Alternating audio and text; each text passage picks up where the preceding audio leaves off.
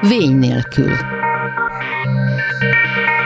A Klubrádió egészségügyi magazinja.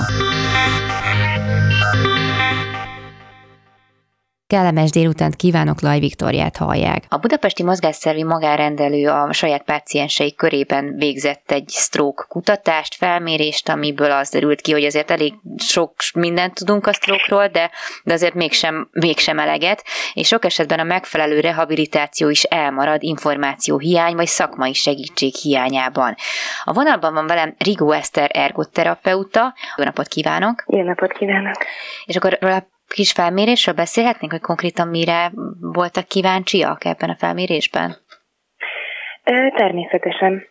A felmérésben igazából arra voltunk kíváncsiak, és ugye a kutatásunk is ez irányban érdeklődtünk a, a, az emberek körében, hogy mennyit tudnak így a sztrókról, illetve hogy a sztrók utáni rehabilitációról, illetve azoknak a lehetőségeiről, hogy honnan informálódnak a pácienseink, illetve a családtagjaik leginkább honnan kapnak reális információkat, és hogy aztán ők ezeket hogyan tudják felhasználni. Uh-huh. Tehát alapvetően a kutatásunk az teljes mértékben így a, a mindennapi életből vett dolgokra irányult, hogy, hogy hogyan, mennyire ismerik igazából az emberek a, a sztrókot, igazából azt, hogy hogyan, hogy fele ismerik egyáltalán a sztrókot, uh-huh illetve azt, hogy aztán milyen lehetőségeik vannak, miután kikerülnek a kórházból. Uh-huh.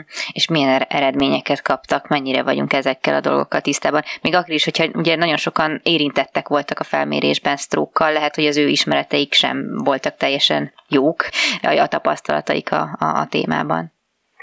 Igen, hát nagyjából ez a kutatás megmutatta azt, hogy azért az embereknek a mindennapi életükben, tehát hogy a sztrókot azt úgy ismerik, felismerik, már azért a sztrók és az agyvérzés közötti fogalomban azért ott már van egy kis uh-huh. zavar, hogy, hogy melyik micsoda igazán. Az, az orvosi ellátást, illetve a kórházi ellátást azt, azt ismerik, annak a menetét, viszont utána a lehetőségeket, a rehabilitációs lehetőségeket nem igazán. Tehát azt, hogy, hogy utána milyen lehetőségeik vannak, miután kijöttek a kórházból, illetve a kórházi rehabilitációról, azért a stroke rehabilitáció az mindig egy hosszú dolog, az egy uh-huh. hosszadalmas folyamat. És ugye a kórházban az elsődleges ellátás után kapnak rehabilitációt a páciensek, és amikor hazaérkeznek az otthonukban, utána még nagyon sok esetben szükség lenne erre a a további fejlesztésre, és uh-huh. ott viszont már, tehát hogy abban már bizonytalanok. De erre hogy hogyan tovább, hogy merre tovább. Aha. Csak hogy erre vonatkozólag nem kapnak egyébként útmutatást, vagy tájékoztatást, hogy mit tudnak még tenni, hogyha vége ennek a kórházi, hát mondjuk úgy alaprehabilitációnak? Hát sok esetben sajnos nem. Oh. Sajnos nem kapnak megfelelő tájékoztatást, és az derült ki a kutatásból is, hogy az interneten próbálnak utána nézni, hogy, hogy hogyan tovább, merre tovább. Uh-huh. És ott egyébként el lehet jutni a megfelelő terapeutákhoz az internet segítségével? Um, azt gondolom, hogy nehezen. Uh-huh. Most nálunk a Budapesti Mozgásszerű magárendelőben azért próbáltunk erre egy oldalt létrehozni, ami látogatható ugye a weblapunkon, és, és ott például mi egész részletesen próbáltunk, több terapeutánk is írt ott cikket, hogy merre tovább, hogyan tovább ki ő, és miben tud segíteni. A mi honlapunkat megtalálják, alapvetően nem túl sok információ van uh-huh. sajnos az interneten sem, illetve nem kifejezetten célszerű cikkeket találni uh-huh. igazából erről. Tehát, hogy csak ilyen általános tanácsokat, hogy otthon tornázzanak, hogy uh-huh. esetleg menjenek ki a friss levegőre, tehát, hogy ilyen nagyon általános tanácsokat. Célzott terápiákról nem, nem gyakran írnak sajnos. Uh-huh, uh-huh.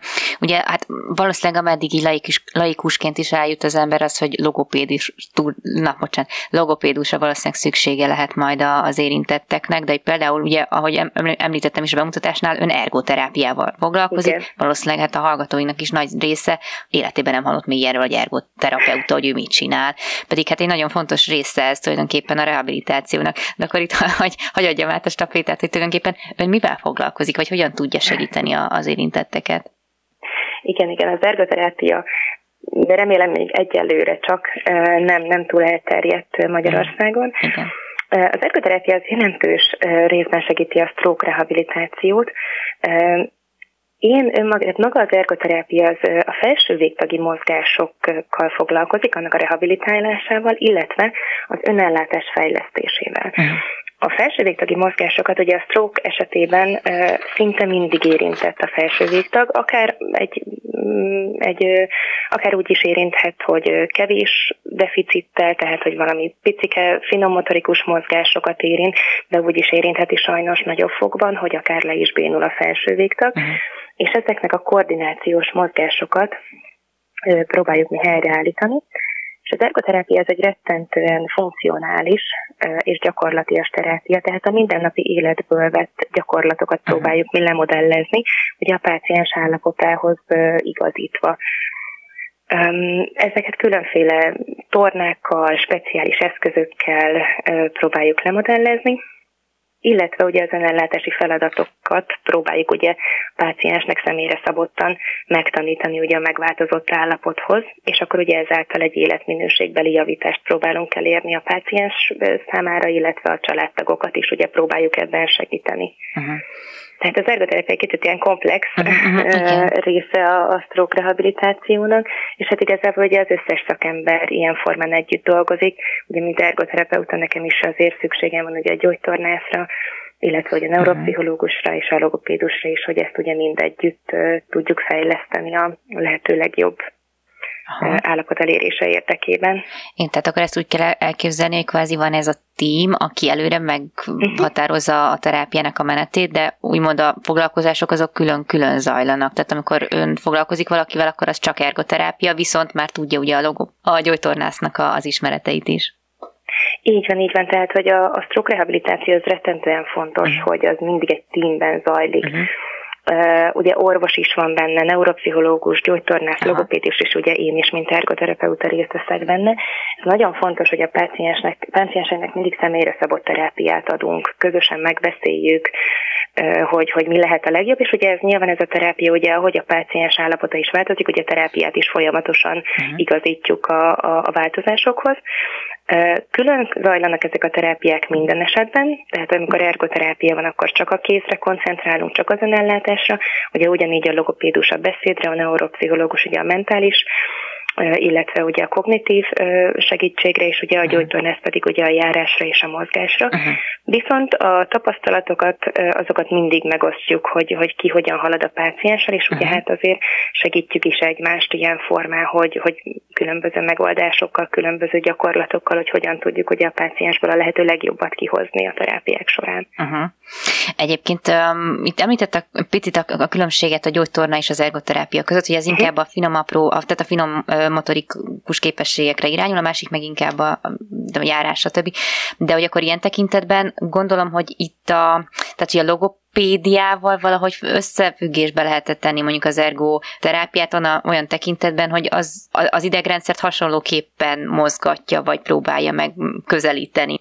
Igen, igen, a, a logopédiát olyan szinten lehet összevonni az ergoterápiával, ugye, hogy a logopédus ugye az olvasás, írás, beszédkészséget ö, fejleszti ugye a pácienseknél, az ergoterápia, ugye, mint említettem, hogy ez egy nagyon funkcionális terápia, tehát hogy ott tudok én belépni ugye a logopédus mellé segítségként, hogy például mondjuk az írás. Uh-huh. Tehát, hogyha a, ugye a felső végtagot érinti finomotorikus mozgásában a stroke, akkor ugye én az írásfejlesztésnek az elejét, azt én tudom segíteni a logopédus számára. Tehát, hogy hogyan uh-huh. kell megfogni a tollat, hogyan kell írni, a finom, hogyan fogja ugye formázni a betűket, és ugye akkor a logopédus pedig már kifejezetten az írás funkciójára fogja tudni ugye tanítani, segíteni a pácienst. Tehát ugye én kifejezetten ugye a funkcionális részt is nézem magát, ugye, hogy ezt hogy fogja kivitelezni, a logopédus pedig mindenféleképpen ugye már magát uh-huh. az írást, hogy abban milyen probléma van, ugye, ami mentálisan, tehát hogy kognitív érintett benne uh-huh. a páciens. Uh-huh. De ezek a, ezek a képességek egyébként csak terápiával szerezhetők vissza, vagy nagyon hosszú távon, nem tudom, vissza, visszajöhetnek-e ezek. Nem, nyilván nem szimplán magától, de hogyha valamit próbál a, a, az érintett tenni, ha nem is ilyen komplex terápia szinten. Igen. Hát a, a stroke ugye ez, ez, ez rettentően egyénre igen, szabott igen, igen. sajnos, tehát hogy mindenkinél rettentő sokszínű tünet együttesek tudnak lenni. Az elején, az első fél évben ugye azt mindenképpen friss stróknak szoktuk nevezni az első fél évet a történéstől számítva, ott nagyon sok minden szokott spontán javulni. Tehát, hogy ahogy regenerálódik ugye az agy a megfelelő gyógyszerek hatására, azért ott nagyon sok minden el szokott indulni magától a javulás útján, illetve ugye mindenki szokott próbálni ugye otthon szorgalomból is, amit gondolnak, hogy olvasni, uh-huh. írni, ugye minél többet mozogni. Tehát szokott ez segíteni, sőt ugye a mindennapi életben való visszatérés is szokott segíteni ugye abba, hogy, hogy a páciensek uh-huh. javuljanak, de a stroke általában, hogyha nagyobb fokú az érintettség, akkor mindenféleképpen szükséges ha nem is ennyire komplex terápia, de részfeladatok, tehát hogy vagy a gyógytornász, vagy külön a logopédus, vagy a neuropszichológus, vagy az ergoterápia. Tehát nem is együtt, de, de külön-külön mindenféleképpen értemes. Uh-huh. Legalább egy felmérést, hogy hogyan tovább, merre tovább. Uh-huh. Egyébként itt a, a terápiás cél, tehát a legvégén a célt, azt hogy határozzák meg? Ez, ez, ez, ez, ez egy lezárható folyamat, amikor azt mondod, hogy innen, azt mondja az ember, hogy innentől kezdve hát elértünk, elértünk a maximumra, ne, javulás már nem igazán lesz várható, vagy azért ez mégiscsak egy, hogy mondjam, egy változó dolog, ami folyamatosan javulhat, ugye pont azért is, mert hogy mindenki ugye máshogy reagál, nem vagyunk egyformák, mindenkinek más az idegrendszeres, stb. Tehát, hogy lehet arról beszélni, hogy ennek egyszer ö, le kell zárulnia, mert nincs tovább, vagy folyamat folytatódhat egész életen keresztül akár. Uh-huh. Igen. Hát az az igazság, hogy maga a stroke utáni rehabilitációs, illetve a fejlődési folyamat. Tehát mi a rehabilitációs célt, azt úgy szoktuk meghatározni, hogy vannak ugye rövid és hosszú távú mhm. céljaink. Azt a pácienssel és a családjával együtt szoktuk megbeszélni, hogy mi az, amit ők el szeretnének érni, és mi az, amit mi látunk, hogy mhm. reálisan el lehet érni ez nagyon fontos, ugye, hogy itt megint egyénre szabott, hogy mennyire, milyen agyi területeket érintett a stroke, hogy, hogy esetleg milyen maradványtüneteket okozott, ugye ezek mind-mind tényezők abban, hogy mi lesz a végállapot, vagy mi lesz a végcél, amit mi szeretnénk elérni. Mm. Azt az első időben nagyon sokat tud számítani a folyamatos rehabilitáció, Viszont a stroke-nál ezt nagyon fontos tudni, hogy, hogy amit elérünk egy célt egy idő után, azt, hogyha az ember nem fejleszti, illetve tehát magát a páciens uh-huh. nem fejleszti magát otthon is folyamatosan, ezek sajnos el tudnak kezdeni leépülni már oh. elért eredmények. Tehát sosem érhetünk el a stroke szinte sohasem Értem. érhetünk el a stroke egy olyan állapotot, amit azt mondjuk, hogy ez fix, és ez innentől kezdve így marad. Uh-huh. Tehát a fejlesztés az, az miután valaki sztrókot kapott, a fejlesztésnek benne kell lennie az életében. Ha nem is folyamatosan, de ezt egy intermittáló rehabilitációnak uh-huh. szoktuk hívni, hogy évente esetleg a páciens visszatér hozzánk egy két-három hetes uh-huh. rehabilitációra, és utána pedig ő otthon tudja magának folytatni. És terápia hűek az emberek ön szerint? Én úgy vettem észre, hogy aki, aki tud róla, és aki, aki, aki érezte már ennek a hatását, ők, ők igen. Uh-huh. Itt ugye az ismeretterjesztés a fontos, hogy, hogy minél többen tudják, hogy milyen lehetőségeik vannak.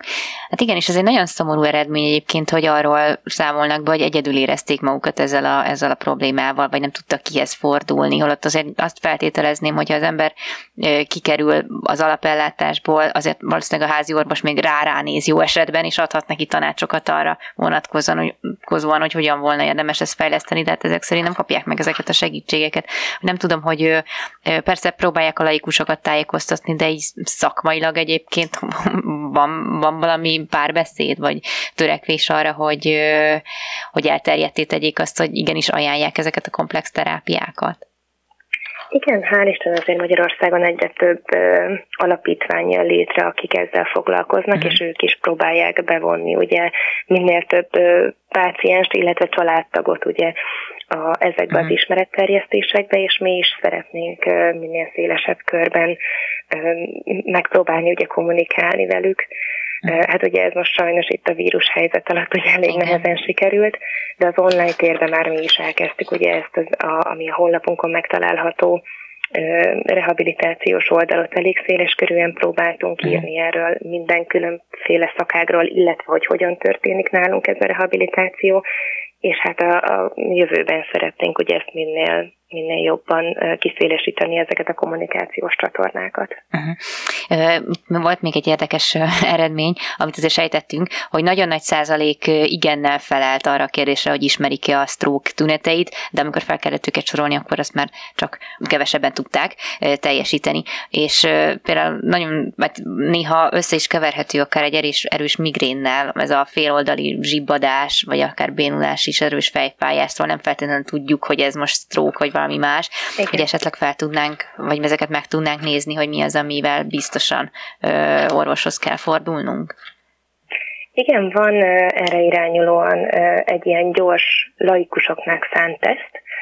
Ezt, ez amúgy, hogyha felmennek az oldalunkra, akkor ott mi csináltunk egy ilyen Stroke kisokos nevű uh-huh. könyvet, ami letölthető az oldalunkról, és abban is rögtön az elején mi is ezzel kezdjük, többféleképpen le lehet mérni hirtelenjében, hogy az embernek most trókja van-e vagy sem.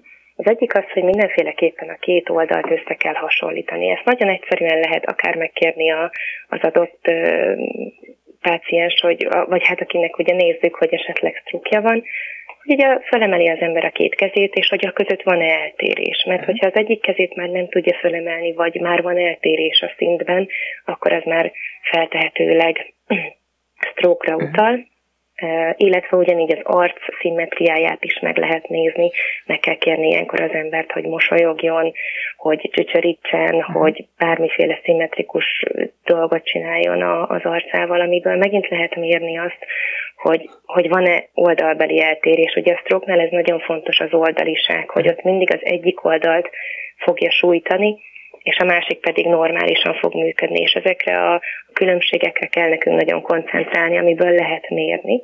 Valamint, hogyha mozgásban nem is ö, tükröződik vissza, hogy esetleg valakinek sztrókja van, akkor érdemes a beszédét megvizsgálni, ezt is mhm. nagyon könnyű ö, feladatokkal le lehet mérni, meg kell kérni, hogy csak válaszoljon egyszerű dolgokra, hol vagyunk most, milyen színű póló van rajta, hanyadika van, ez így térbeli, és tehát, hogy ez egy orientációs feladat, hogy mennyire tudja a páciens magát elhelyezni. Uh-huh. Hogyha ezek is mennek, akkor érdemes azért visszamondást kérni, hogy vissza tudja mondani azt, hogy ez rövid-hosszú távú memóriát így tudjuk gyorsan ellenőrizni, hogy kérdezünk tőle valamit, és utána visszakérdezünk megint, hogy ugyanazt válaszolja. Uh-huh.